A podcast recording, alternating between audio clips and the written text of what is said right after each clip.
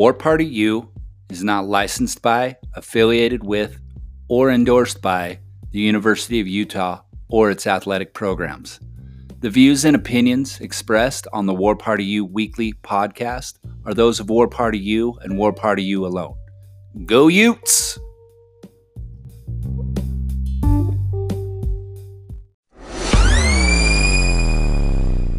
This is War Party U. Go Utes!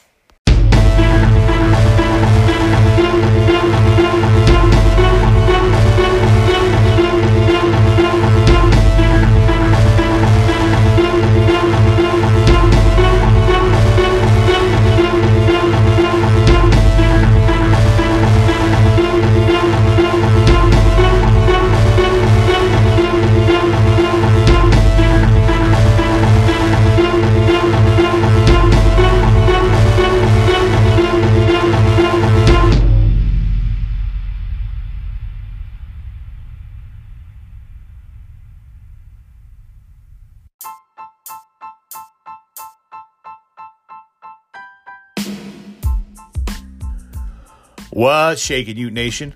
Welcome back in to the War Party U Weekly Podcast. I am Matty Aces, joined as always by Ryan Boyce and Michelle Bodkin. We're going to break down some Utah football. We're going to talk tailgating. We're going to talk college football playoff implications. We're going to talk about a certain quarterback, Snoop, generating some Heisman buzz. Man, it's a good time to be a Ute. Utes are standing pat at number seven in the college football playoff poll trailing Oregon by one spot, setting up a potential play in game in the Pac 12 championship game. Now, a lot of football to be played between now and then. But as always, War Party, you will be here to walk you through it and give you some really half assed analysis from my side, some legit analysis from Michelle. And you know, we'll be here to throw in a little bit of mayhem, a little bit of shenanigans, and a little bit of fun. So we're glad you joined us. Thanks for coming in.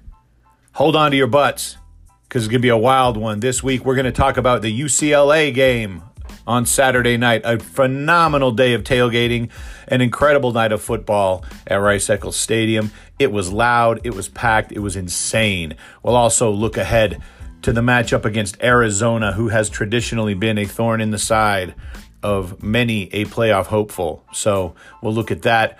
Also, uh, sitting down with Travis Vallejo, the founder of Ute Fan Faithful, on this episode. I caught up with Travis at the tailgate last Saturday and, uh, and chatted with him for a bit. So stick around, hold on to your butts. War Party U is go.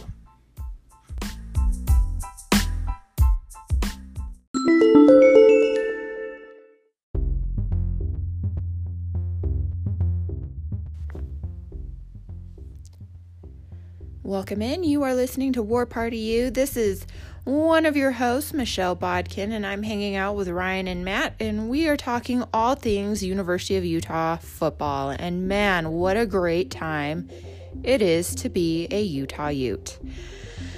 So, we're we're going to break down what happened this past weekend at home against UCLA, which man was another great fun game.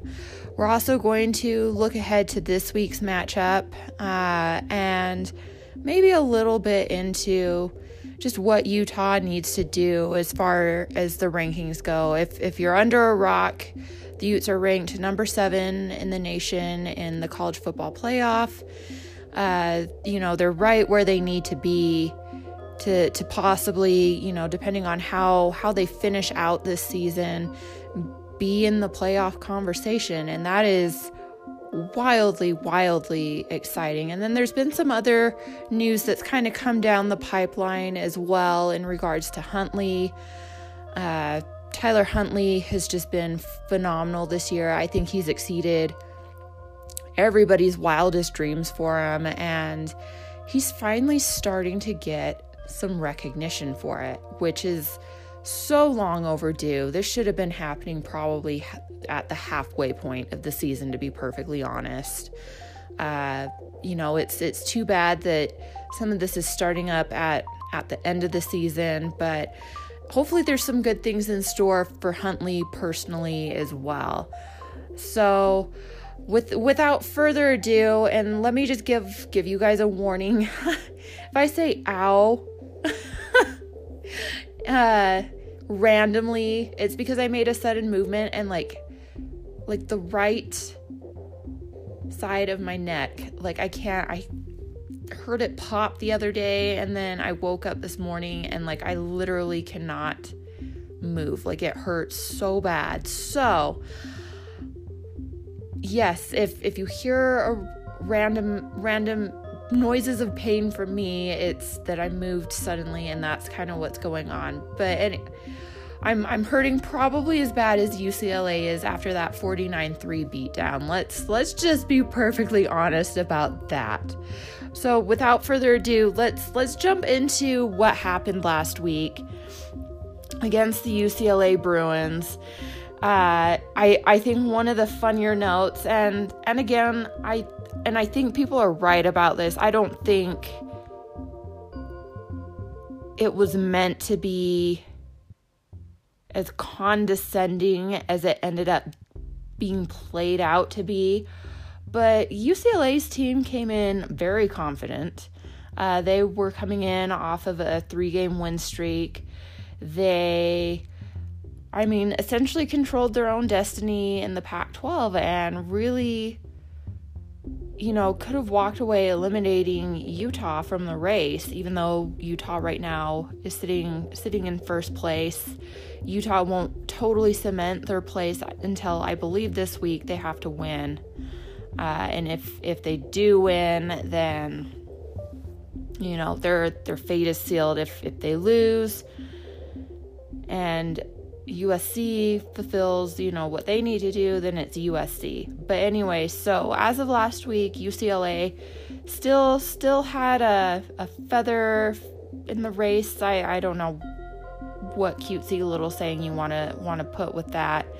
But and like I said, they were coming they were coming in very, very confident. You you listen to what their media was saying, their media thought and I mean, what else are you going to say? Let's let's be honest about that. What else are you going to say? Oh, I mean, maybe maybe could have been worded a little more realistically than it was. Uh, there there was a lot of confidence coming out of LA that this would be an upset and and even even some of the players themselves there was a player that you know kind of kind of scoffed and like I said I think it got blown a little bit out of proportion, but at the same time, don't say things about your opponent that they maybe will take personally because, quite frankly, you know, especially a team like Utah that does pride themselves on being tough, like, you don't want to go and like put that out there in the universe that you doubt how tough they are because, uh, they literally are a team that will go out of their way to beat your ass. And that's pretty much what happened to UCLA. Uh, they they questioned how tough some of them questioned how tough Utah what really was. And Utah proved it. I mean, Utah pretty much proved it from the get-go. The only good drive that UCLA had was their first one that ended in a field goal. After that, they scored no points. They turned it over, I think, a total of five times in the red zone. Let's take a look here. Four times in the red zone. So it just, you know, it was a bad, bad, bad night for for UCLA. Like it nothing went their way. They they drove the ball pretty well. They they were good on the explosive plays. But when push came to shove, you know, Utah's defense had that kind of bend but don't break mentality and and they walked away with some interceptions and some fumble recoveries and it literally resulted in UCLA only scoring three points, they had more turnovers than they had points. Think about that for a minute. They were down in the red zone five times and they only walked away with points once. Utah was down there two times and came away with two scores. And that's not counting, you know, the scores that they made off of explosive plays. That's not counting the scores that they made off of turnovers returned. Like, just a crazy, crazy, crazy night. So, I mean, let's let's take a look at, you know, some some of the stats here. So, Dorian Thompson Robin, Robinson, DTR, uh, you know, he was 20 of 36. He threw two interceptions, 219 yards, no touchdowns. He had a long 39 and he was sacked five times. Tyler Huntley, on the other hand, if you if you want to go and compare, 14 of 18 attempts, 335 yards, two touchdowns, a long of 83, and sacked twice. So I just it's it's the efficiency thing that's I think just mind blowing about what Utah's doing right now on the offensive side. I mean, between how tough Utah's defense plays and you know, we can talk and that there were so many players on the defensive end of this thing that just came up big. Mika Tafua had probably his best game as a Ute. Uh, uh, Julian Blackmon also had a game to remember. Terrell Burgess had a game to remember. Uh, John Penisini had a game to remember. Like these guys just come in and they are so damn tough. And, you know, there's a reason why most of their opponents are walking away with single digit scores, which is crazy. Crazy absolutely wild. Who, I mean, who would have thought? This defense has just been stifling. But on the other hand, the offense has been amazing too. And it's not like they're running a crazy amount of plays either. So, I mean, and again, it, it goes back to be efficient and you don't have to run yourself ragged, which is ultimately what's happening to Utah's opponents is you know, the defense is so stifling that they end up having to almost run double the plays on offense to try and play catch up or or you know not see, totally sink and it's not working they just wear the defense wears them out and then they wear themselves out too so you you know you take a look at I think this one's really interesting as well total offense offensive plays versus the yards that were tallied. And I mean, you can kind of see that from, you know, what DTR did versus what Huntley did. But you combine everything. So even like the rushing yards, Utah ran 57 plays and came away with 536 total yards of offense off of 57 plays. Now, you take a look at UCLA, they ran 73 plays, 73 total plays, and only came up with 269 total yards. That is just wow.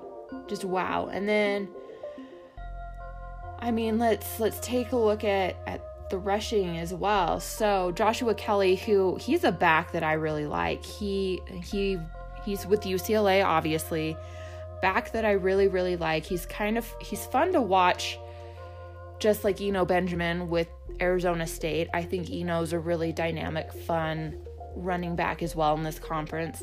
Joshua Kelly very much the same same type of deal.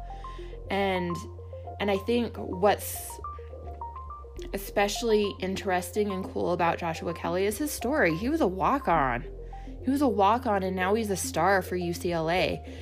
Uh, you know, he he was he had 19 carries for 81 yards. Uh, he had a loss of three, so that brings that total, that net down to 78 total yards rushing. He had a long of 13. He was averaging 4.1 yards per carry.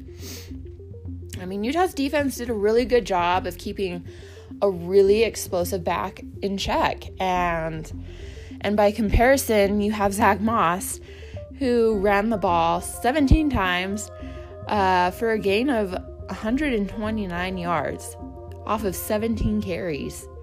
And uh, so then you take in the loss, which he had a loss of two uh, which brings it brings the net down to 127 and then two touchdowns along of 38. He was averaging almost 8 yards per carry, 7.5 yards per carry, guys.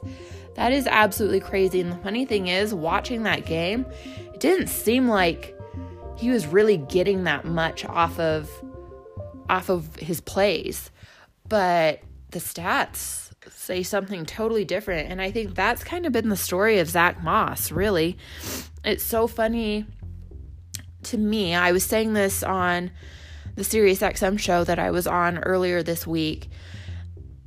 You know, it's it's so fun watching Zach Moss break all these yards. And I think I've said this a couple of times on Mute Zone Radio too. The like the funny thing about Zach Moss is like you kind of watch the games and I mean, he does have some very impressive games where you do sit back and go, wow. But a lot of the time, I kind of find myself going, I mean, like he's okay, right? Like like he gets the job done. You know, he's not super flashy. Just like puts his head down, goes to work, you know, and and just helps Utah grind out wins. And then you go back and you look at the stats and it's I mean, pardon the French, it's literally a holy shit type type of deal where you're like I didn't realize he was getting that many yards off of off of his you know averaging that many yards. I didn't realize he had that many touchdowns at the end of the game. I didn't realize he had that many catches for that many yards for that many touchdowns. This guy just quietly racks up yards and touchdowns and you know what whatever else you want want to tag him with I, it just it blows my mind sometimes and this this was another game that was kind of like that he was so much more impressive once you went back and looked at i think the stats than when you were kind of watching the game because it felt like ucla did actually a reasonably good job keeping him in check and that's that's definitely what they were selling out to try and stop was Zach Moss. And it was very obvious, it was very clear. And you know what? didn't work very well because it ended up opening up things for one tight end, Brant Kuithe, who absolutely went out of his brain. Five catches, 132 yards, one touchdown, and a long of 69 yards. Crazy, wild, so much fun. So much fun to watch. Guys, enjoy this team. This team is so much fun. This team is so much fun, and I feel like they keep getting better every week. Like literally, they they go back and find things to improve on and get better on, and it's opening up doors that I think a lot of people thought one were ridiculous at the beginning of the season. I don't think a lot of people believed this team could do you know what what some of the incredible hype early on was saying. I think it especially got dashed after that USC win, which can can I say that I was right?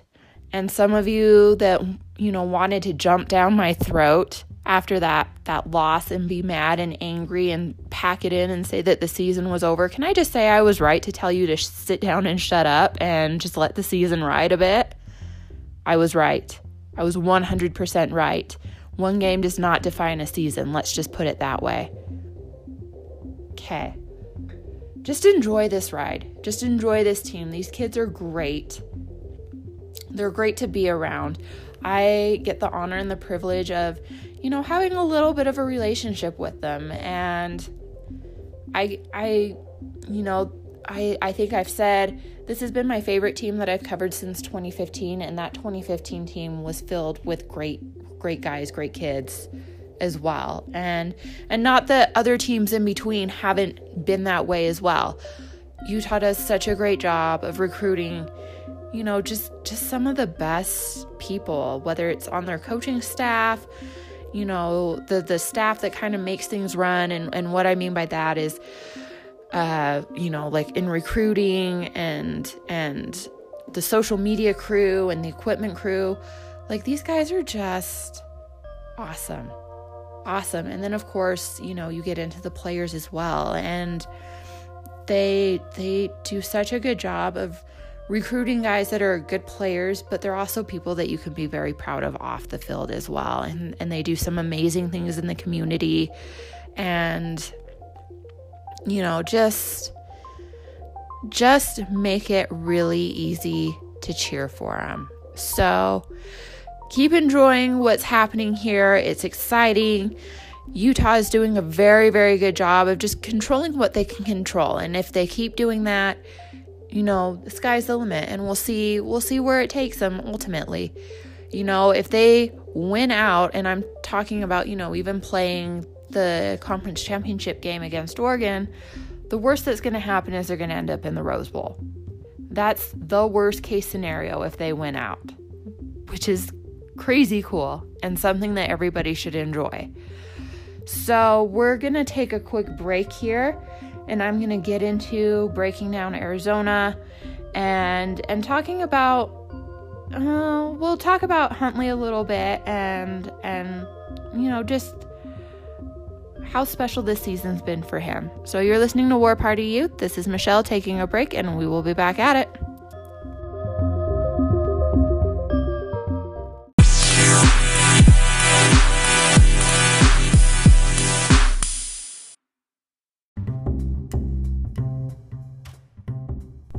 Man, I love not having a bye week. Not having a bye week is so much better than having a bye week, don't you think? Let's talk a little bit about UCLA and their eight clap coming into Rice Eccles Stadium last Saturday. What a gorgeous day, man. What a day of tailgating. What a day of football. But uh, man, it was a it, it was a great time. UCLA got the ball driving well. Dorian Thompson Robinson talking shit, yakking it up. John at the Utah sideline here and there, talking a little shit to the players on the field. And one, you know, there's one defensive squad that, especially that early in the game, you do not want to be running your mouth at, and that is this Utah defense.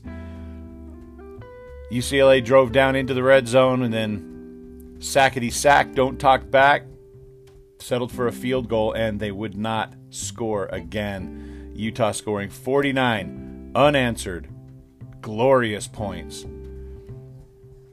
Huntley was Huntley, man. Supremely effective, efficient, assassin. 14 of 18, 335 yards, two touchdowns. I mean, the dude is just dialed in. And Ute fans, enjoy this. We have not had a quarterback like this in a long, long time. When when you're having to go back and talk about Brian Johnson, Alex Smith, and those are the quarterbacks in the conversation, eh, something special, man. Zach Moss continuing to do what Zach Moss does, man. 17 carries, 127 yards, two touchdowns. Moss added 73 yards through the air, man, because he's such a great outlet for, for, for Tyler. Tyler's in trouble, man. Dumps it off to Moss, and Moss makes some shit happen. On the receiving end, though, man, Brant Kuithe, the tight end, five receptions, 132 yards, and a touchdown. First time since 2005 that a Utah offense has had the quarterback throw for 300 yards, had had someone rush for 300 yards, and a 100 yard receiver in the same game. You've got to go back to the Emerald Bowl in 05 to get back. And that it was just, man, you're just having our way with with with, with UCLA. Uh, you know, let's talk about turnovers. Man, UCLA coughing it up at the most inopportune times. Man, three turnovers in inside the 10 yard line. That's going to kill you every time. You know, if you can't put up the points on the board when you get down in the red zone against this Ute squad, good luck, man. Good luck. Well, good luck winning against anybody if you're going to cough it up that much. But of course, in my infinite wisdom, just you know, you're heading up toward halftime. Brilliant, brilliant idea. Thought, hey, you know what? I'm going to go down and get a pretzel and beat the halftime crowd because you know you get down there at halftime the concourses are all choked off everybody's there you're barely moving you're going to miss about a quarter of football. So man i got down there early and what do you know? Ucla was driving knocking on the door. All of a sudden blackmon and bernard get free on a blitz put dorian thompson robinson into the turf who promptly coughed up the football into the waiting arms of Mika Tafua, who rumbled to the house. And you know, luckily I was in a spot where you know I, I, could see one of the TVs in the concession stand, so I was able to to see it happen and and and feel the roar of the crowd. And I say feel, man, that place was vibrating. That place went seismic, and that's what we needed, man. I'll also say that I've been pretty vocal about attendance so far this year, and rightly so. And rightly so. I think I'm justified in that. And as the game kicked off, it looked like more of the same, but man, did it fill in. The corners, the Muss brought it. The Muss win student, student section of the week. And they straight, they, they, man, they brought it. So, you know, my hat is off to you, Muss. You brought it this time. Let's do it again in a couple of weeks when Colorado comes to town. But you could not have asked for a better day of tailgating. I mean, showed up early on the lot. You know, I planned on being there about noon, got there at 9:30. You know, that's how I roll. But this is uh, my favorite tailgate of the year. This is by hands down my favorite of the year. This is when the Utah Pig Bus roasts the whole hog, man. And they put this bad boy on last year you know, uh, I, I, I tagged along with the pig bus for the USC game. Uh, met up with Lufkin at the tailgate lot about 4:30 a.m. Helped him get that hog in the in the in the Caja China, and, uh, and and helped him get that going. Man, they they they had this bad boy on at midnight. So this thing went, man, 12, 16 hours in that roasting box, and it was divine, absolutely divine.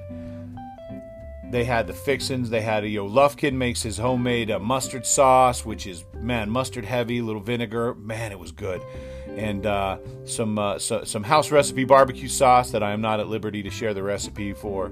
Uh, make some pork sliders, and good lord, I mean, if you can get in there and grab a plate, because you know as soon as Pig Bus starts serving it up, dude, it's like non-stop asses to elbows packed in but you know if you're good at throwing elbows and good at uh, you know, if you you, you just you, you just have to draw on your mosh pit skills from the '90s, and uh, and you do just fine.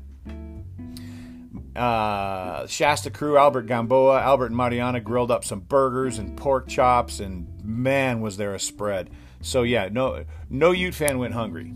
Um, and uh, I was fortunate. My brother-in-law uh, brought his son, and you know, is slowly slowly converting those who have been blue and slowly one, one tailgate, one game, one interaction at a time, slowly turning them. I will turn them. They will turn to the red side.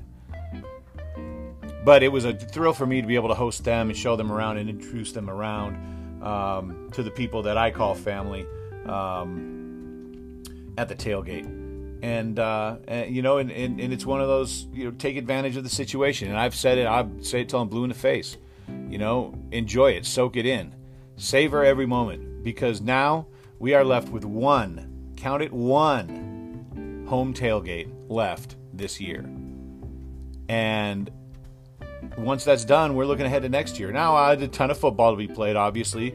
Got Arizona coming up this weekend. Then we got Colorado. Then, you know, most likely a Pac 12 championship game, a bowl game, maybe more, maybe some playoffs. But, you know, that you got to win. So right now, it's all about Arizona. So it's all about finding a nice spot to go watch with some Ute fans. If you can get to Tucson, get to Tucson and cheer them on in person. If not, man, Black Sheep Bar and Grill is a great spot. About time. Uh, you know, I you know I, I favor the Sugar House area. I may I may be either at Fiddler's Elbow or at Craft by Proper. Who knows what my weekend will bring? Hell, you know, maybe I, I do know though from past experience what I will not be doing is staying home and ordering in Sugar House Barbecue.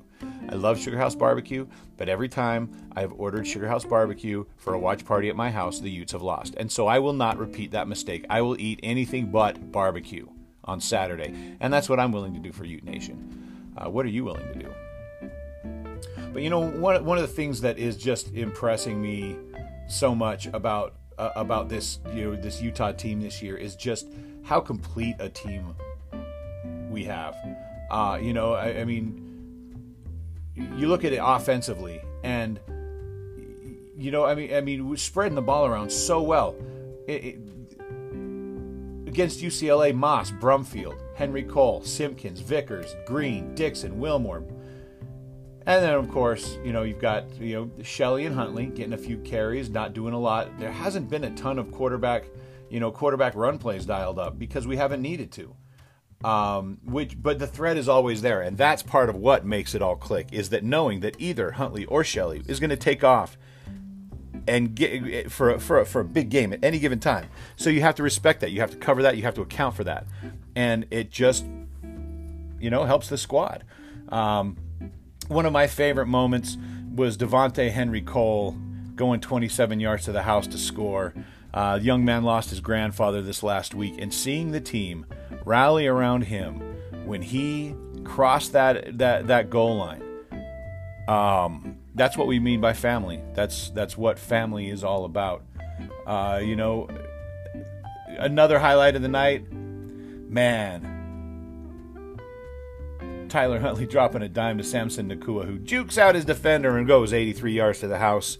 No lack of big explosive plays. No lack of big explosive plays. And honestly, no lack of really, really crippling turnovers, man. I mean, it's every time UCLA looked like they were going to have a little mo- getting a little mojo going. Nope, not going to happen. And just shut him down, man. You know, defensively, Julian Blackmon had a night. And if you were if you were watching on TV, you may uh, be Julian is uh, also known as Juwan Blackmon, um, to go with uh, the you know the the head coach Ty Whittingham.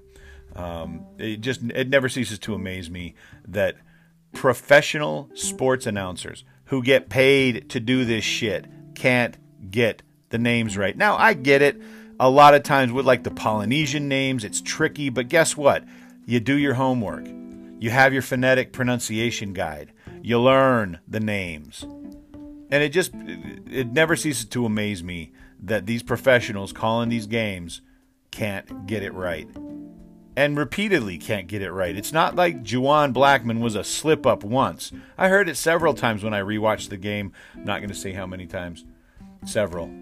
Thank God for Pac 12 six, football in 60, man. That makes it so nice and convenient. I appreciate you, Pac 12 Network, even though you're kind of shitty. Uh, the production on Pac 12 Network is great. The personalities, Yogi Roth, Mike Yam, and the gang, they're, they're top notch, second to none. It's the distribution that we need to talk about. It's the time slots. It's the fact that we should be pounding our fist for a seat at the table, for a seat at decent start times and exposure. I think the Pac 12 has done a shit job of promoting their brand. They are dropping opportunities to highlight the premier teams in the conference that can make some noise this year. Get these games in front of more eyeballs. And it's not going to happen if the Utes are playing at 8 o'clock p.m. on the Pac 12 network when the East Coast, Coast is asleep, and that doesn't matter because none of them get the damn channel anyway. Lots to unpack there. But I digress. One stat I saw, interesting. Four times this season, Utah has had a defensive line, Pac-12 defensive lineman of the week, and all four times it's been a different D lineman. This D line is nasty, mean. They're gonna take your lunch money, but then they're gonna help you up and take it again. So there's that. But man, what a day! What a what a great time. We met a bunch of really awesome UCLA fans. Um, got to hang out with. Uh, with our crew, with the Ute fan faithful, and uh, man, you just can't beat it. So, Ute fans, take advantage, enjoy, have some fun, get out there. Come find me on the tailgate lot for the Colorado game at the end of the month, and let's party, let's celebrate, let's revel in our fandom, and let's enjoy this. This is a special season, no matter how it shakes out, no matter what comes down the pike. This is a special season. We have been witness to some pretty damn fantastic football. And if that doesn't make you happy, I don't know what will. More coming down the pipe. This is War Party U.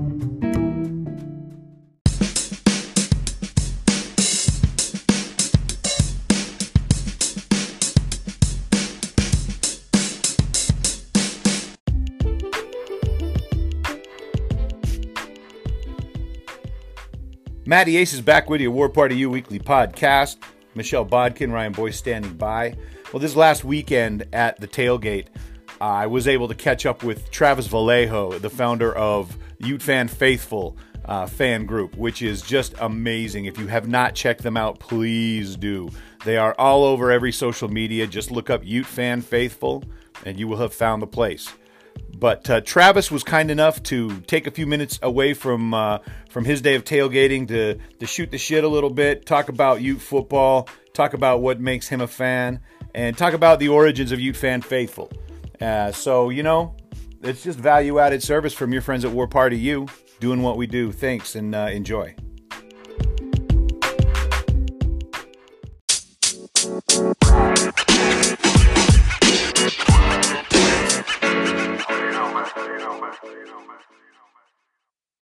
Hey, welcome back in. This is Matty Aces, War Party U Weekly Podcast. I am at the Utah tailgate today, ahead of Utah versus UCLA, and joining me is Travis Vallejo, founder of Ute Fan Faithful, uh, one of the premier tailgate spots on the lot, and one of the fan groups that I most admire in all of my Ute fandom. How you doing today, Travis? Man, Oh man, it's all good out here, man. It is good. It's a beautiful day.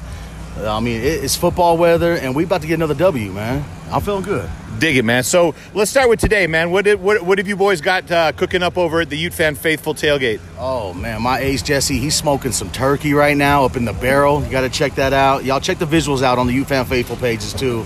We'll post them on there. And then we're doing a nacho bar. You know what I mean? Shredded chicken, taco meat, some cheese, and you know all the fixings, and everybody makes their own nacho plates. So you know, keep keeping it simple today. Dig it, man. So yeah, I mean, you can you can find these guys on all of the social media: Facebook, Instagram, uh, Twitter. Look up Ute Fan Faithful if you haven't already. Uh, th- these guys are legit. So uh, take us back, Travis, man. So um, so so when did Ute Fan Faithful start, and uh, and and and how has it grown over the years, man? Oh man, so it st- it started when I was five years old in 1985 and learned what football was. My uncles took me to games. Grew up with a single mother up in the trailer park with my two older sisters, so my uncles would always take me away, take me up to games. So the thought in my head for you fan faithful actually came to fruition after the 2004 season when we BCS busted that ass over Pittsburgh in that Fiesta Bowl. What I realized is all these years of going to games, you've seen this fluctuation of all these fans come out of nowhere. And of course, victory and winning, you know, that, that helps make it happen. Absolutely. So one thing that came to my mind is like, where were these guys at before? You know, through these hard times. I'm not trying to be fan police or call people out in any regard. What it is in my mind is I thought, if you're a fan, you got to be a faithful fan. You got to be true and through, and you got to back it up regardless if you win or lose. So I thought of this name, Ute Fan Faithful, and it just clicked. And me and my boy Ruben Barella, we came up with that, and we started um, using the social media platforms to push it. And another thing about our group um, and our and our page and everything is it's all organic. This is fan driven. We don't have any uh, endorsements through uh, the university or anything. If anything, they do support it 100%. But this is something that we came up, and we're from West Valley. We're born and raised in Utah. You know what I mean? And, and what I, the way I like to look at it, it's kind of like the urbanized fan. You know what I mean? Right. we're, we're all in our late 30s. You know, we're 80s babies, and uh, we have this this little vibe with us. You know what I mean? And it doesn't mean you have to be from the West Side or whatever to be a part of it. It's just kind of where the roots come from, and you'll see it in our in our uh, content. You know what I mean? We're pretty rugged and raw. We don't hold punches, but we also keep it true, and we're very respectful to University of Utah.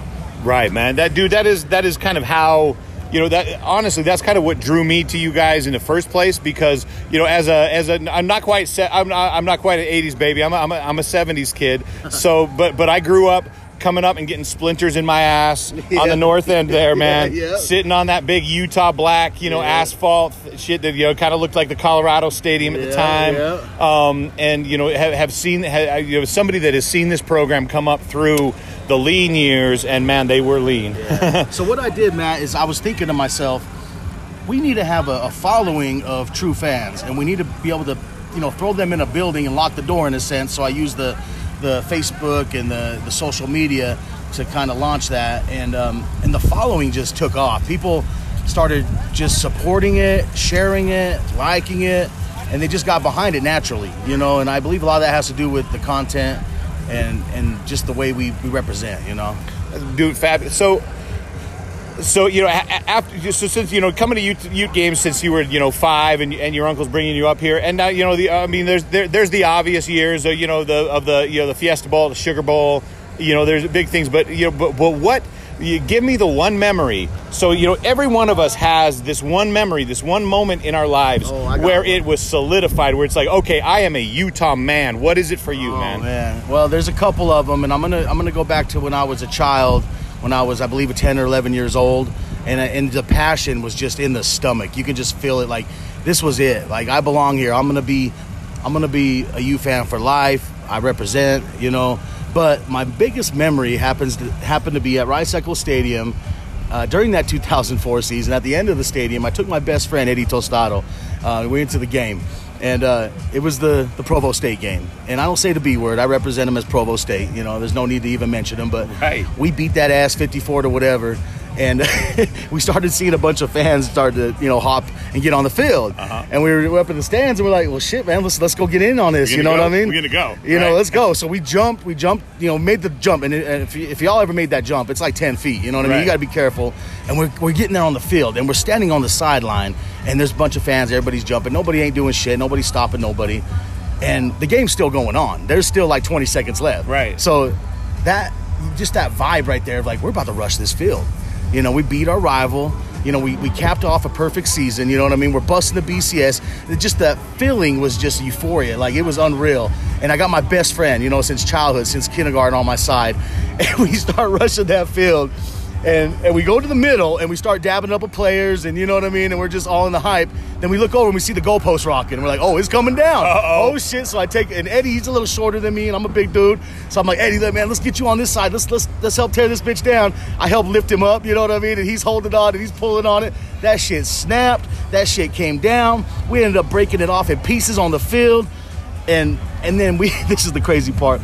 We haul it out of the stadium and we literally got police escort down Fifth South carrying a big ass like 20 foot piece of the goalpost with like, you know, 12 or 15 of us and we're just marching and, and chanting and you know what I mean, we're just the moment was unreal. And the police didn't even mess with us. They if anything, they just told, "Hey, just keep it moving." And we went down the frat row, you know what I mean, with the post Right. and and we partied all night, man. Oh, it, it was awesome, man. It was unreal. Like that is a priceless memory that will forever be with me.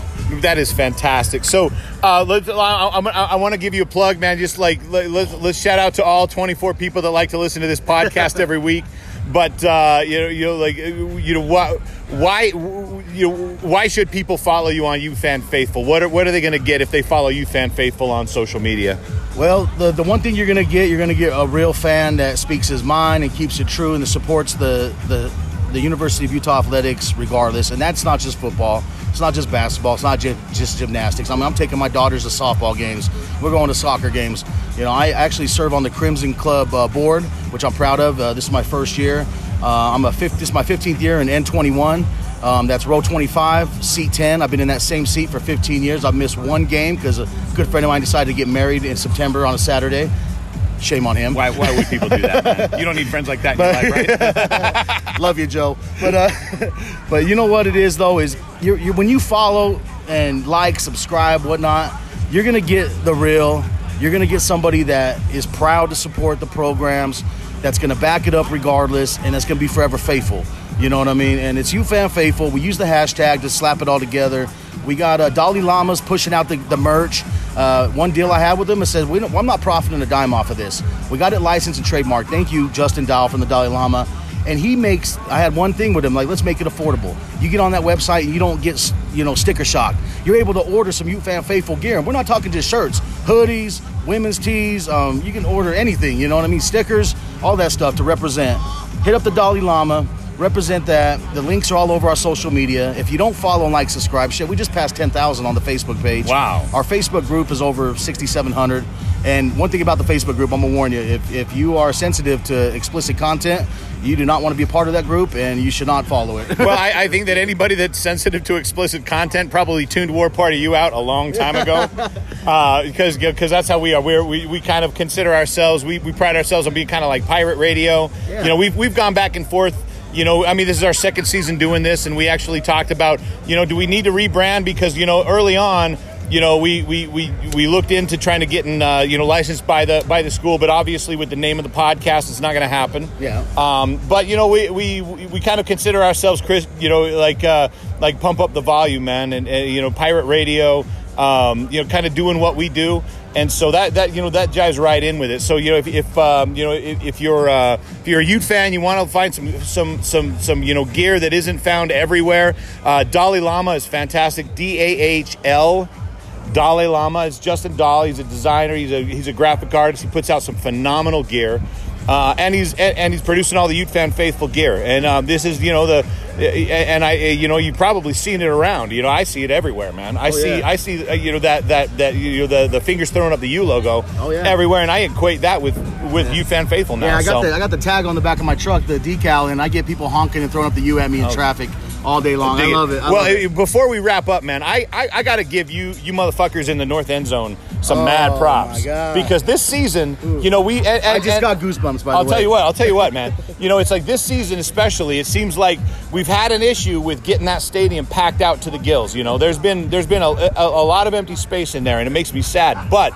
the one thing you can count on week in week out is that north end zone being packed, being loud, and just being insane, man. It's like to me, it's like it, it's. It, I equate it to like the black hole for Raider Nation, or or any of the most insane Matt, fan tell, tell sections, them what's on my chest right now. N21, baby. He's rocking the, the red Ute shirt with the N21 in block letters. You fan faithful on the back. and I'll tell you what, man, every time every time I'm at the stadium, I, I direct my eyes and my ears to the north end zone because that is where the insanity It- it's, occurs, it's, man. It's my hood. It's my neighborhood. Like N21 is is my hood. Like that's the way I look at it. I have 34 seats in my name. Four of them are mine for me and my girlfriend and my daughters. The other 30 are my friends and family. You know what I mean? And we are we have been there for years, 15 years now, in that same group in N21. We're right there, right outside the portal. You'll see me. I got the parental advisory explicit content towel. That when I hold that up in the stadium, it looks like somebody slapped a sticker on the north end zone. Right, man. Because I let people know, like, hey, we rugged and raw out here in Utah too. I'll like, tell you it's, what. it's not just. I mean, it's okay to say a fuck or a shit or a bitch. They're just You words, I mean? man. you know They're just words. It's okay. It's okay. And and you're warned when I throw that towel up. Right. I'll let you know that you're gonna hear that during this game, Well, and it's on. Well, I'll tell you what, man. In, in my you know formative years, I mean, this is even before Jim Fassel era Mm-hmm. for Utah football, man. But uh, you know, because that north side used to be just general admission. It used to be the GA section, so that was where you know, and and and several times throughout my childhood, man, that's where I learned a lot of really useful words, man. In my in, in my formative years, man, and it's like the words that I knew that I couldn't say in front of my parents. I'm gonna thank my mama on that. She taught me all those. Dig it, man. Hey, well, Travis, thanks for joining us on Hell War yeah. Party U this week, man. I appreciate it. Yeah. I'm gonna come out and check that smoked turkey and the and the, that nacho Yes. bar. Yes, sir. And uh, we'll be up here at the tailgate lot again in two weeks for the Colorado game. So if you've never been to a U tailgate, I suggest you come oh, up. oh, by the way, yeah. Yeah. when you come to Utah tailgate, come to our everybody's welcome. Come to our our party. It's between the B and the C aisle, B30 and C30, towards the south end of the Guardsmen, the first two rows. You'll see Ute fan faithful. You'll hear the music. You'll see people having a great time, and don't be shy. You ask for Travis. I'm probably around there. I should be around there, unless Matt drew, drew, drew me away or something. right. Well, and, and if you can't, and if for whatever reason you can't locate them, come find War Party U. We're usually posted up either at Ute Fan Faithful or on the northwest corner with Pig Bus and, and uh, Albert Gamboa and the Ute Shasta. But you know what? Just come up because any tailgate in this entire lot is going to welcome you in with open Yes, arms because that's how we roll at Utah. Yes, I love meeting Utah fans, and I love people supporting. When I see somebody I don't know wearing a Ute fan faithful shirt, it damn near brings a tear to my eye because it tells me one thing: what I'm doing is right, and they're supporting it, and we represent. Well, thanks, Travis, man. Thanks for what you're doing for Utah athletics and the and, and the university, and you know, obviously today specifically the football team. Give us a prediction for the game tonight, Utah UCLA. What you got, man? All right, Riley's picks. I already put it on the Twitter: 44 to six. Moss is going to go 200 plus and get a few touchdowns. He's going to have a big game, and uh, yeah, we gonna get that W. Dig it, man. Hey, well, this is War Party U, Matty Aces. More to come after this. Don't go nowhere. You know who we are. Peace out, pitches. Oh, thank you. Yay!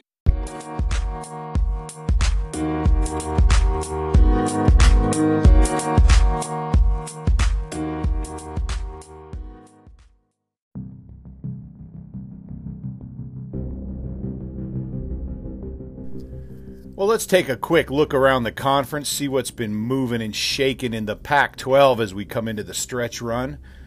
Over the weekend, man, Oregon put it on Arizona 34 to 6 in Eugene, keeping that number 6 ranking intact and keeping them on a collision course if they win out with the Utes, if we win out for a Pac 12 title game that should be absolutely epic. I think we're all, I mean, obviously, all of us, we're all hoping to see the Utes in there. But man, you know, with all of the with, with, everything at play, we need two 11 and one teams meeting for that conference title. So Oregon takes care of business. They're now nine and one overall, seven and zero oh in conference. Utah, of course, as has been discussed and will be discussed, 49 3 over UCLA, taking no prisoners and making the snot bubble. Washington State took down the Ferd 49 22 in Pullman. I mean, you know, there you go. There's a couple of teams that from the north that that you know look to be possible contenders for the for the North title. Both of them have run into uh, some hiccups along the way. Stanford with injuries, and Washington State with their inability to get out of their own damn way. Oregon State outlasts Arizona State by a single point. Oh my goodness. Look at those Beavers. 5 and 5, 4 and 3 in conference, one win away from bowl eligibility. That is something. And finally, USC went into Berkeley and dismantled the Bears of Cal 41 17. Slovis had four TD passes uh, and you know, I mean, USC is doing their thing. USC has cracked the top 25 in the in in the playoff poll, and at number 23, which makes the Utes single loss look a lot better. We need them to keep winning. We need the Utes to keep winning.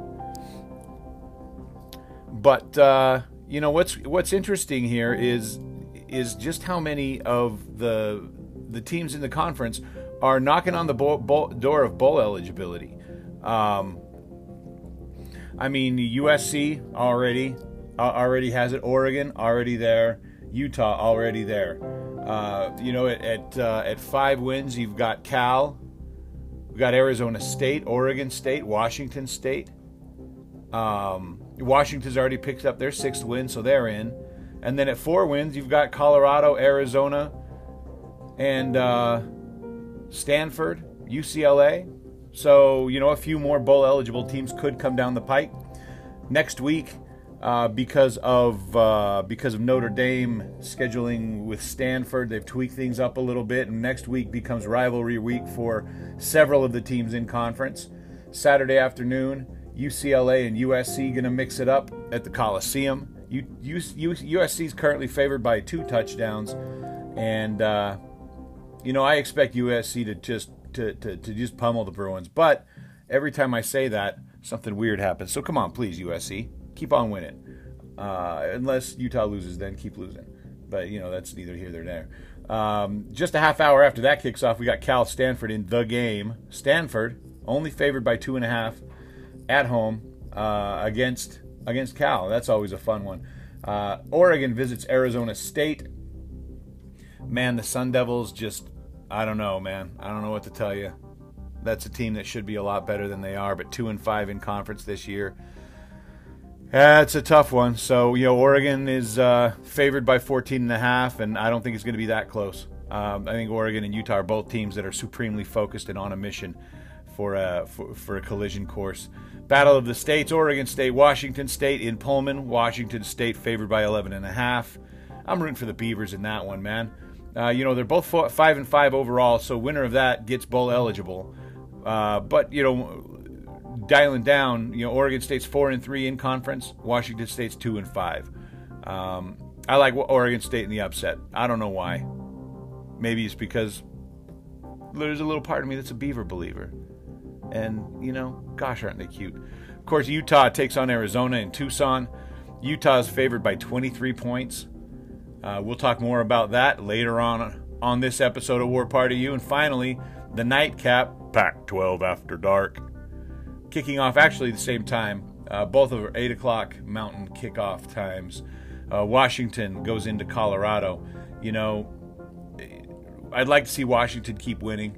Uh, I'd like to see uh, like to see USC and Oregon keep winning. Yeah, the rest I give two shits about. But really, you know, I mean, Washington State, Oregon State, whoever comes out of that one's going to be bowl eligible. If Arizona State can somehow manage to beat Oregon, they get bowl eligible.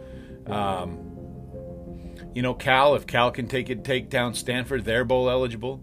So you know, there, there's a lot at play. There's a lot of excitement going on, and you know, the last few weeks of this season are going to be a lot of fun. You know, question number one is: Can Utah and Oregon maintain their current trajectories and keep on pummeling people and get rack up those style points because it is set up for it. It is perfectly set up for for the Pac-12 champ to uh, to get into that playoff. But uh, man, you got to win a lot of football games.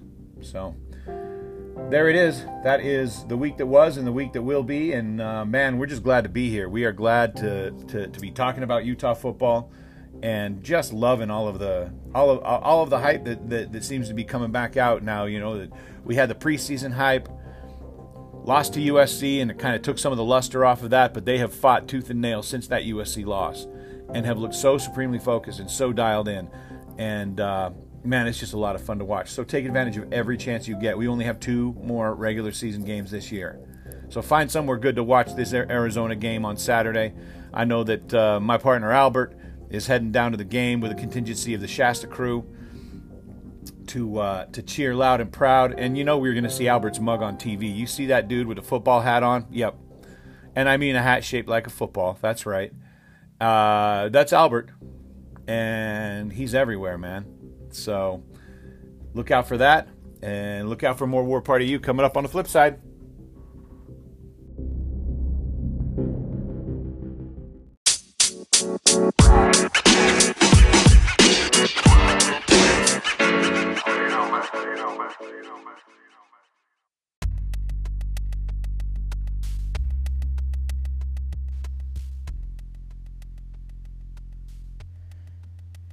Coming back, this is War Party U, Michelle Bodkin, leading the charge on breaking down all things the University of Utah football with my friends Matt and Ryan. We are jumping into what is the second to last game of the regular season.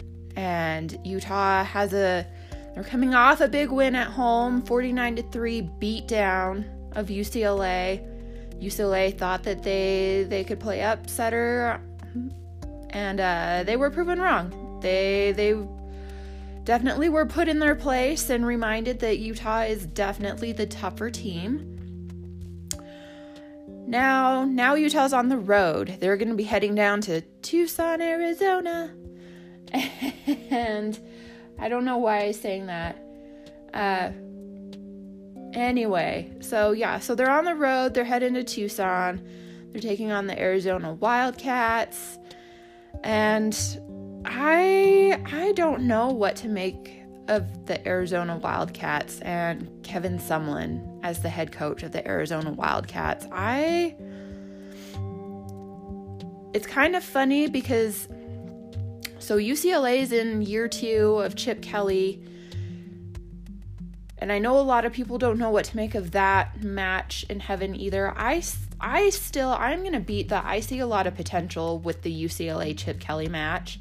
I don't know if it'll be quite what Oregon was when Chip Kelly was there. I, it, I think it's, I think it's a different era, but I think, I think it's a good match. And I think, you know, if they can get through to DTR and, and keep recruiting some good people and getting them to buy in, I think UCLA is going to be a problem. I really truly do. They have a lot of young talent.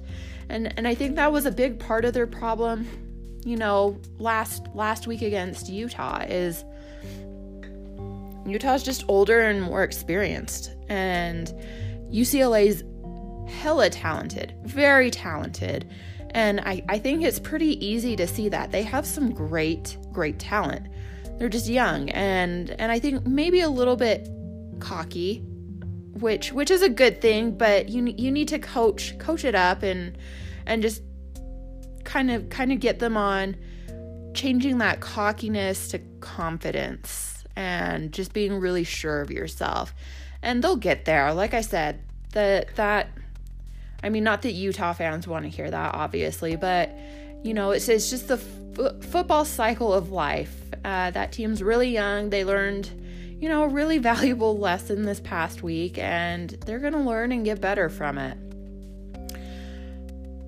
Arizona, you know, is in year two of Kevin Sumlin. I I don't know that that is such a match made in heaven. It just seems like there's been a lot of contention from day one, and you know, I I don't know. I don't know that I can say that they've gone any better. I they just they haven't been that impressive. And I I don't know. I it's going to be interesting to see how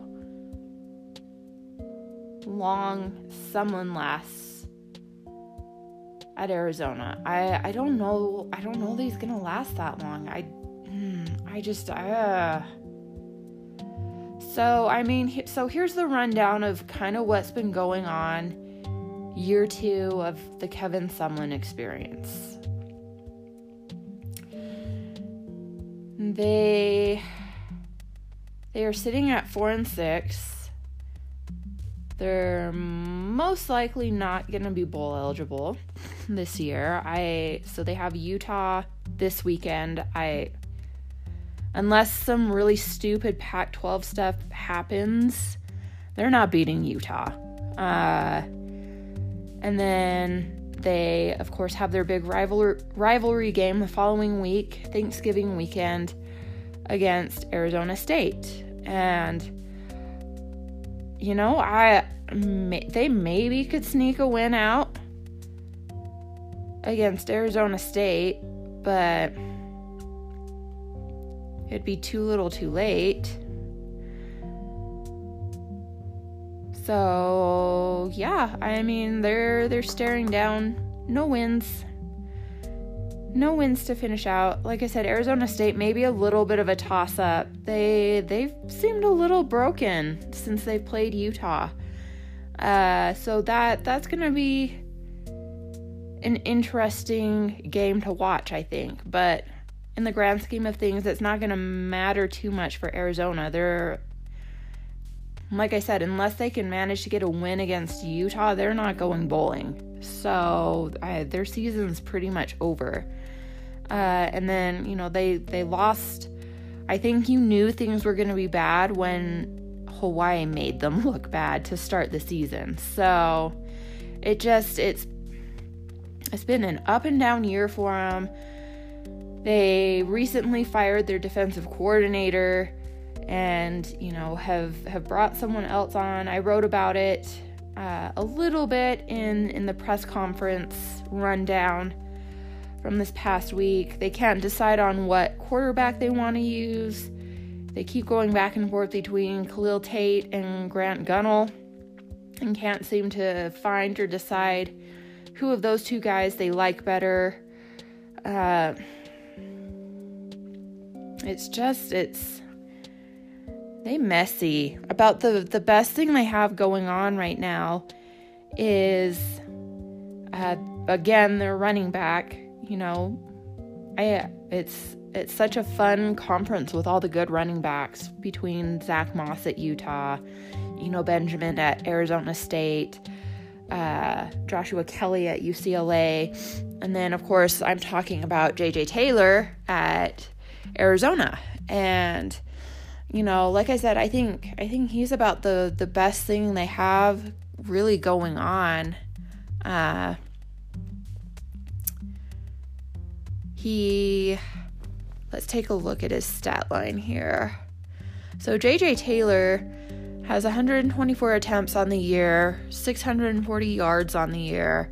He's averaging 5.2 yards per carry. He has a long of 40 and five touchdowns to his name.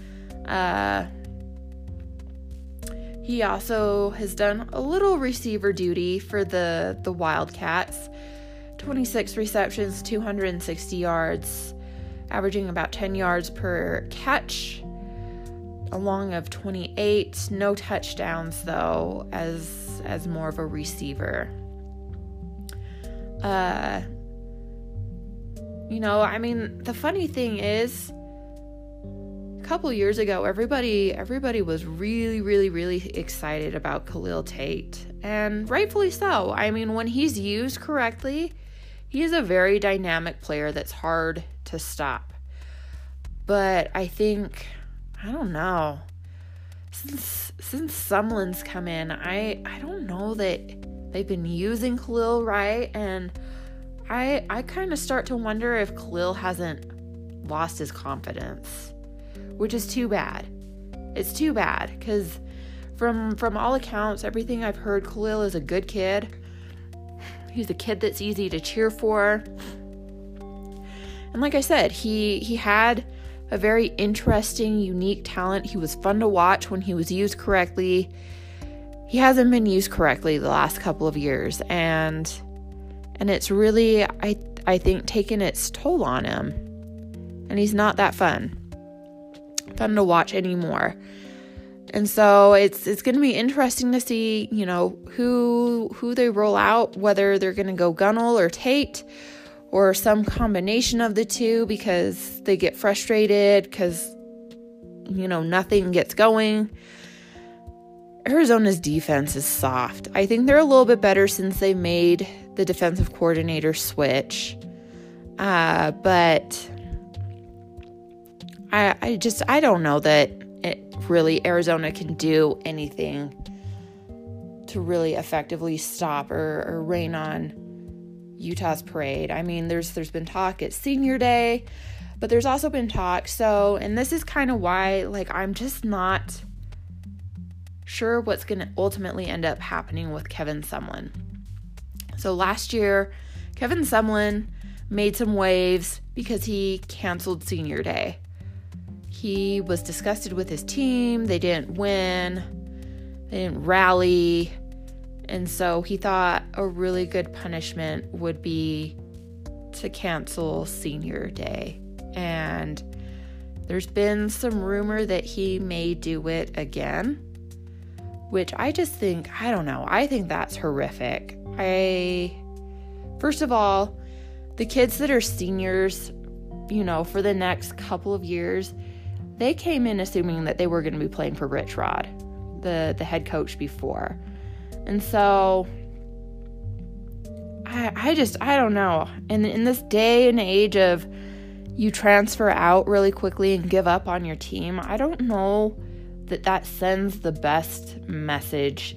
Canceling senior day for kids that decided to stick it out and try to make it work under you, under a new head coach. And and I don't know how that's going to help you ultimately recruit the types of guys that you ultimately do want to end up playing for you. It just it doesn't make any kind of real logical sense to me, but then again, I'm not getting paid the big bucks to coach. So but so I I don't know. Like there there's just some weirdness going on down there in the desert and I I don't know how well it's ultimately going to bode for everyone except for Utah. I think it's going to bode really well. Utah should absolutely wipe the field with these guys, I would think. Um, again, barring any Pac 12 after dark weirdness that sometimes can happen, but Utah should have this in the bag. I, I'm not concerned about this Utah team. They are so focused and and I kind of hinted at I think I think they have even more reason to be focused. Yes, we we talked a little bit about potential they win out playoffs, being in the playoff com- conversation. The other thing that's now in conversation is getting Huntley to New York for the Heisman Trophy ceremony. Now, let's be very clear on this. There are a couple of guys that I think are noticeably better than Huntley. Not a ton better, but I think I think the campaign's been going on longer for him, and I think their stats are just just a hair better than his. That that he's not going to walk away with that trophy. However, let's get him that trip to New York just to be a part of that whole experience because he does deserve that. He 100% deserves that. And he deserves to get a little bit of that national attention for being one of the best because he has been one of the best all season long. And and unfortunately, it's gone under the radar like radar like I said until kind of really now, this point in time, this moment. And that is such a shame. That is such a shame that that he's been so overlooked all season long because I think I think Joe Burrow still probably gets the nod at the end of it, but it just it would have been nice to have Huntley much more in the conversation because he was putting up good numbers. He's still putting up amazing numbers and he just should have been talked about a whole lot more than he was. But it is great that he's now in that conversation, that he now has that chance, that opportunity to to go there and and rub elbows with with some of the guys that were getting that that talk, that talk up, that that that clout as as the kids like to say. So, you know, good good on Huntley. You know, you go, you go kid. You know, pad your stats, get get yourself a trip to New York. Go go go experience something awesome and great.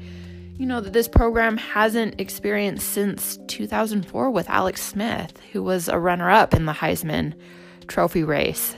You know, let's let's I don't even know if Huntley's necessarily going to be the runner up, but again, just get yourself in the conversation, get yourself a trip to New York and and get yourself some of that recognition. Even even if you don't walk away with the trophy, just get some of the recognition, man, because you've earned it. You you absolutely deserve it. This team deserves deserves it. And you know, it's just one more thing that that it's going to make this season one to remember for fans, players, coaches, you know, everybody that's kind of involved in this thing. Uh, and, you know, to be honest, I, I think there, there, there may be a couple years down the road where this is going to be a little bit of the norm. I think Utah takes a little bit of a step back next year. They have to replace a couple of key areas. Uh, I think I think they'll still be very good. I think they still could possibly win the South. Uh, but I don't think it's going to be quite the level of what's going on here. But 2021, 2022, 2023, you know, look out. You're you're to have many of the same guys kind of around and you know, who knows? Who knows what this team can do, what Kyle Whittingham can do, what the Pac 12 collectively can do it's it's just it's an exciting time to be a Utah Ute fan and just enjoy it. Enjoy it and and cheer these kids on because they've done something very fun and incredible and and it's been a couple years since since you know this has kind of been a realistic opportunity to to be in the thick of all these national conversations. So enjoy it cheer loud, cheer proud Saturday. You know, Utah needs another big, impressive win. I think they'll get it. Uh, I don't think Arizona poses much of a problem for these guys. I think they face tougher competition. Uh, and you know, we'll we'll be back at it next week talking last game of the regular season and and what it could all mean. So in the meantime, this is Michelle Bodkin signing off. You've been listening to War Party U, and we'll be back next week.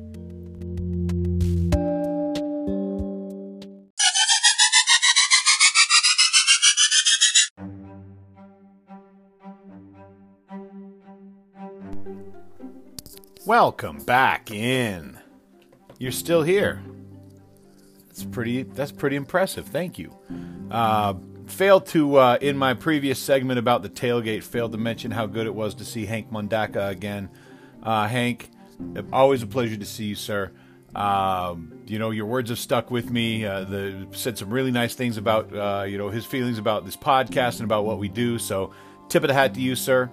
Uh, enjoy the road trip to uh, to Tucson, hooking up with Albert and the crew, and be loud, be loud for me. I'll be screaming from Salt Lake City. So for those poor schmucks that, uh, unlike some of my friends, will not be in Tucson on Saturday, uh, you know, we'll be viewing the uh, the Ute game from uh, from afar on the television set. Now, you know, I've I've watched from you know several different places for road games. Um, you know, from the Utah Sports Collective watch party uh, to the Palace of Albert Gamboa to uh, Casa de Allen, man, um, which is the homestead, uh, to uh, the the hotel bar back in Missoula.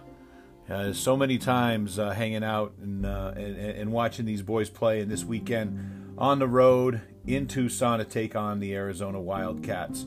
Um, you know, in years past, the Arizona swing has not been kind to the Utes, um, and particularly Tucson has been the site of some really just weirdness and some odd games, uh, not only for Utah but for uh, but for any Pac-12 contender who looks like they've got a shot at the playoffs. So you can't take any game lightly. You can't. Uh, the, you know the, the players anyway can't you can't get too hyped on the media you can't read your headlines too much and I think that uh, Whit and the and, and his coaching staff have got uh, that under control. I'm really impressed with a lot of Whit's comments coming out of practice lately. It's just like he hasn't had to yell at anybody. These guys have been so focused ever since spring ball, and you know those are the earmarks of uh, of uh, you know of teams that just flat out get it done. Um, and uh, it just there's a different vibe. There's a different vibe about about the confidence and swagger that this team has that is uh, just a lot of fun to watch. So you know, coming in, uh, you, we've got uh, got got Arizona. Arizona got off to a decent start this year. Um, they, of course, the, dropped their season opener at Hawaii uh, back way back in August. Way back in August. Oh, it seems like a lifetime ago, but it seems like ten minutes ago. Uh, but then they reeled off four straight wins. Uh, sure, one of them was Northern Arizona, but they beat Texas Tech, and then uh, um, they opened Pac-12 play two and zero oh with wins uh, against UCLA and at Colorado. And uh, you know, early on, it was like, uh oh, look, maybe maybe Coach Sumlin's got it figured out. Maybe he's got him dialed in. Maybe Khalil Tate's going to have that year that he has been waiting to have. Because uh, there's so many flashes of brilliance with that kid, but I just don't know that they. I don't know. You know, I don't know what it is with him. Um, is it coaching scheme? Is it uh, mental? Is it what? I, I, have no idea, and and I have no idea. But you know, since then, uh, they've lost five straight, and not by a little bit. Uh, you know, they got pounded by by Washington, USC, Stanford, Oregon State, and Oregon. Oddly enough, uh, you know the highest point total that they gave up was at home against Oregon State. Oregon State put up 56 points on Arizona, and I just don't think that Arizona's offense is going to be able to do a damn thing against this Ute defense because UCLA we've faced much better offenses recently than this Arizona squad has, and. Uh, I just I, I think that uh, is gonna gonna tee off. He's what like three sacks away from setting the school record, which is no, nothing to sniff at. If you think it, know, being a D end with the sack record at Utah is a lot like being a running back at Utah, you're in rarefied air, man. You are in in the company of some pretty damn good football players, and so.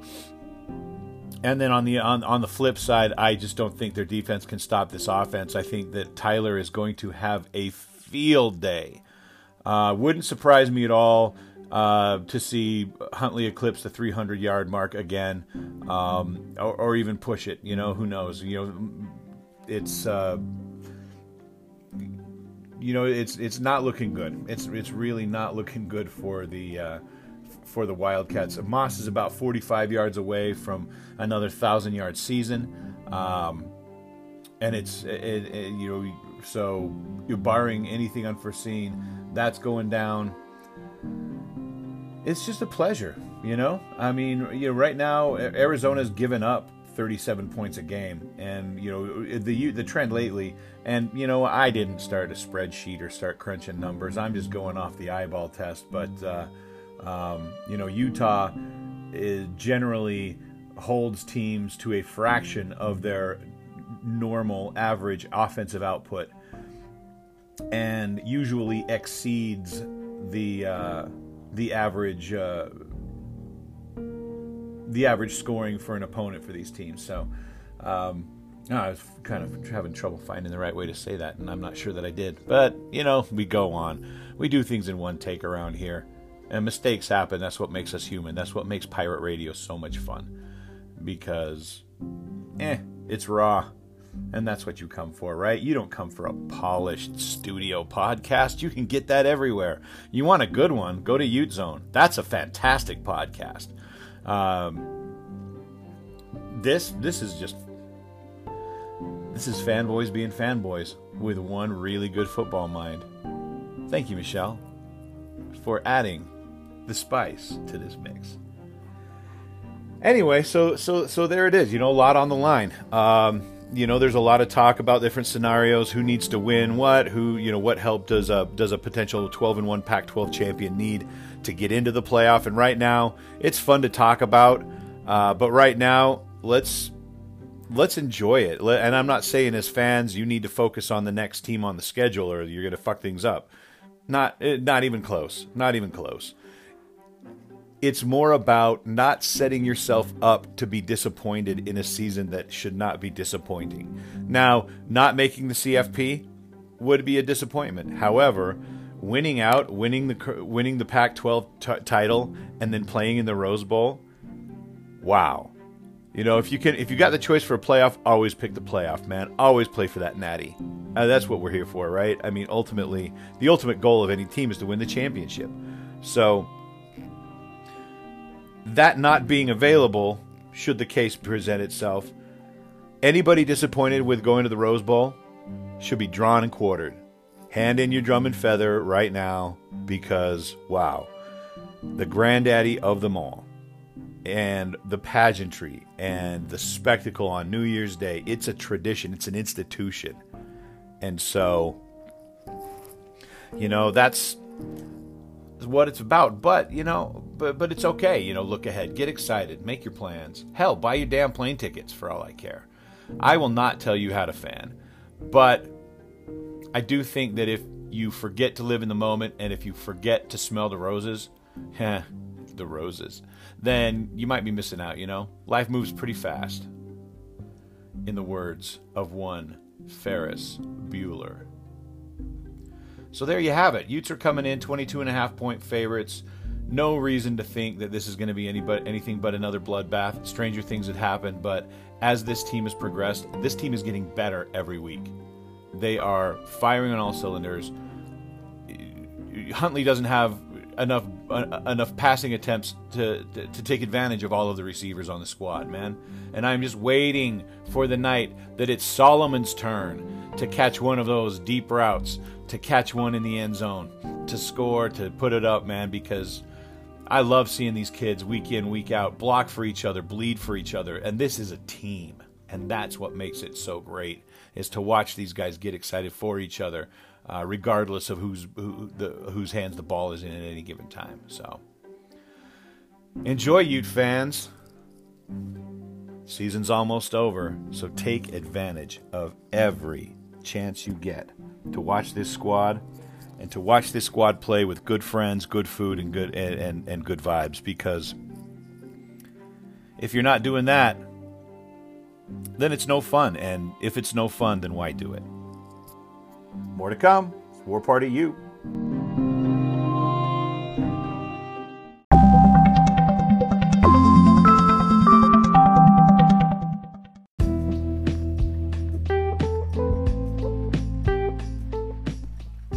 Well, ladies and gentlemen, boys and girls and friends beyond the binary, that does it for another edition of War Party U. Hard to believe we've only got two weeks left in the regular season, Said it once, say it again. Soak it all in. Enjoy every moment. Coming up next week, we'll talk about Utah, Arizona. What else? And uh, if my gut instinct is correct, which, let's face it, sometimes I have my moments, should be talking about another Ute victory in dominating fashion.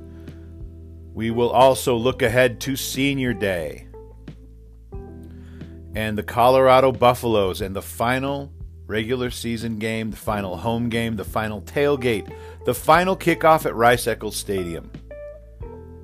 I think I just I started I started to cry just a little bit just saying that, man. I don't even want to think about that. So let's think about this. Go Utes, beat the Wildcats. We'll be back with more next week, same bat time, same bat channel. For Ryan Boyce, Michelle Bodkin, I am Matty Aces. And as always, be good to yourselves, be good to each other. Go Utes!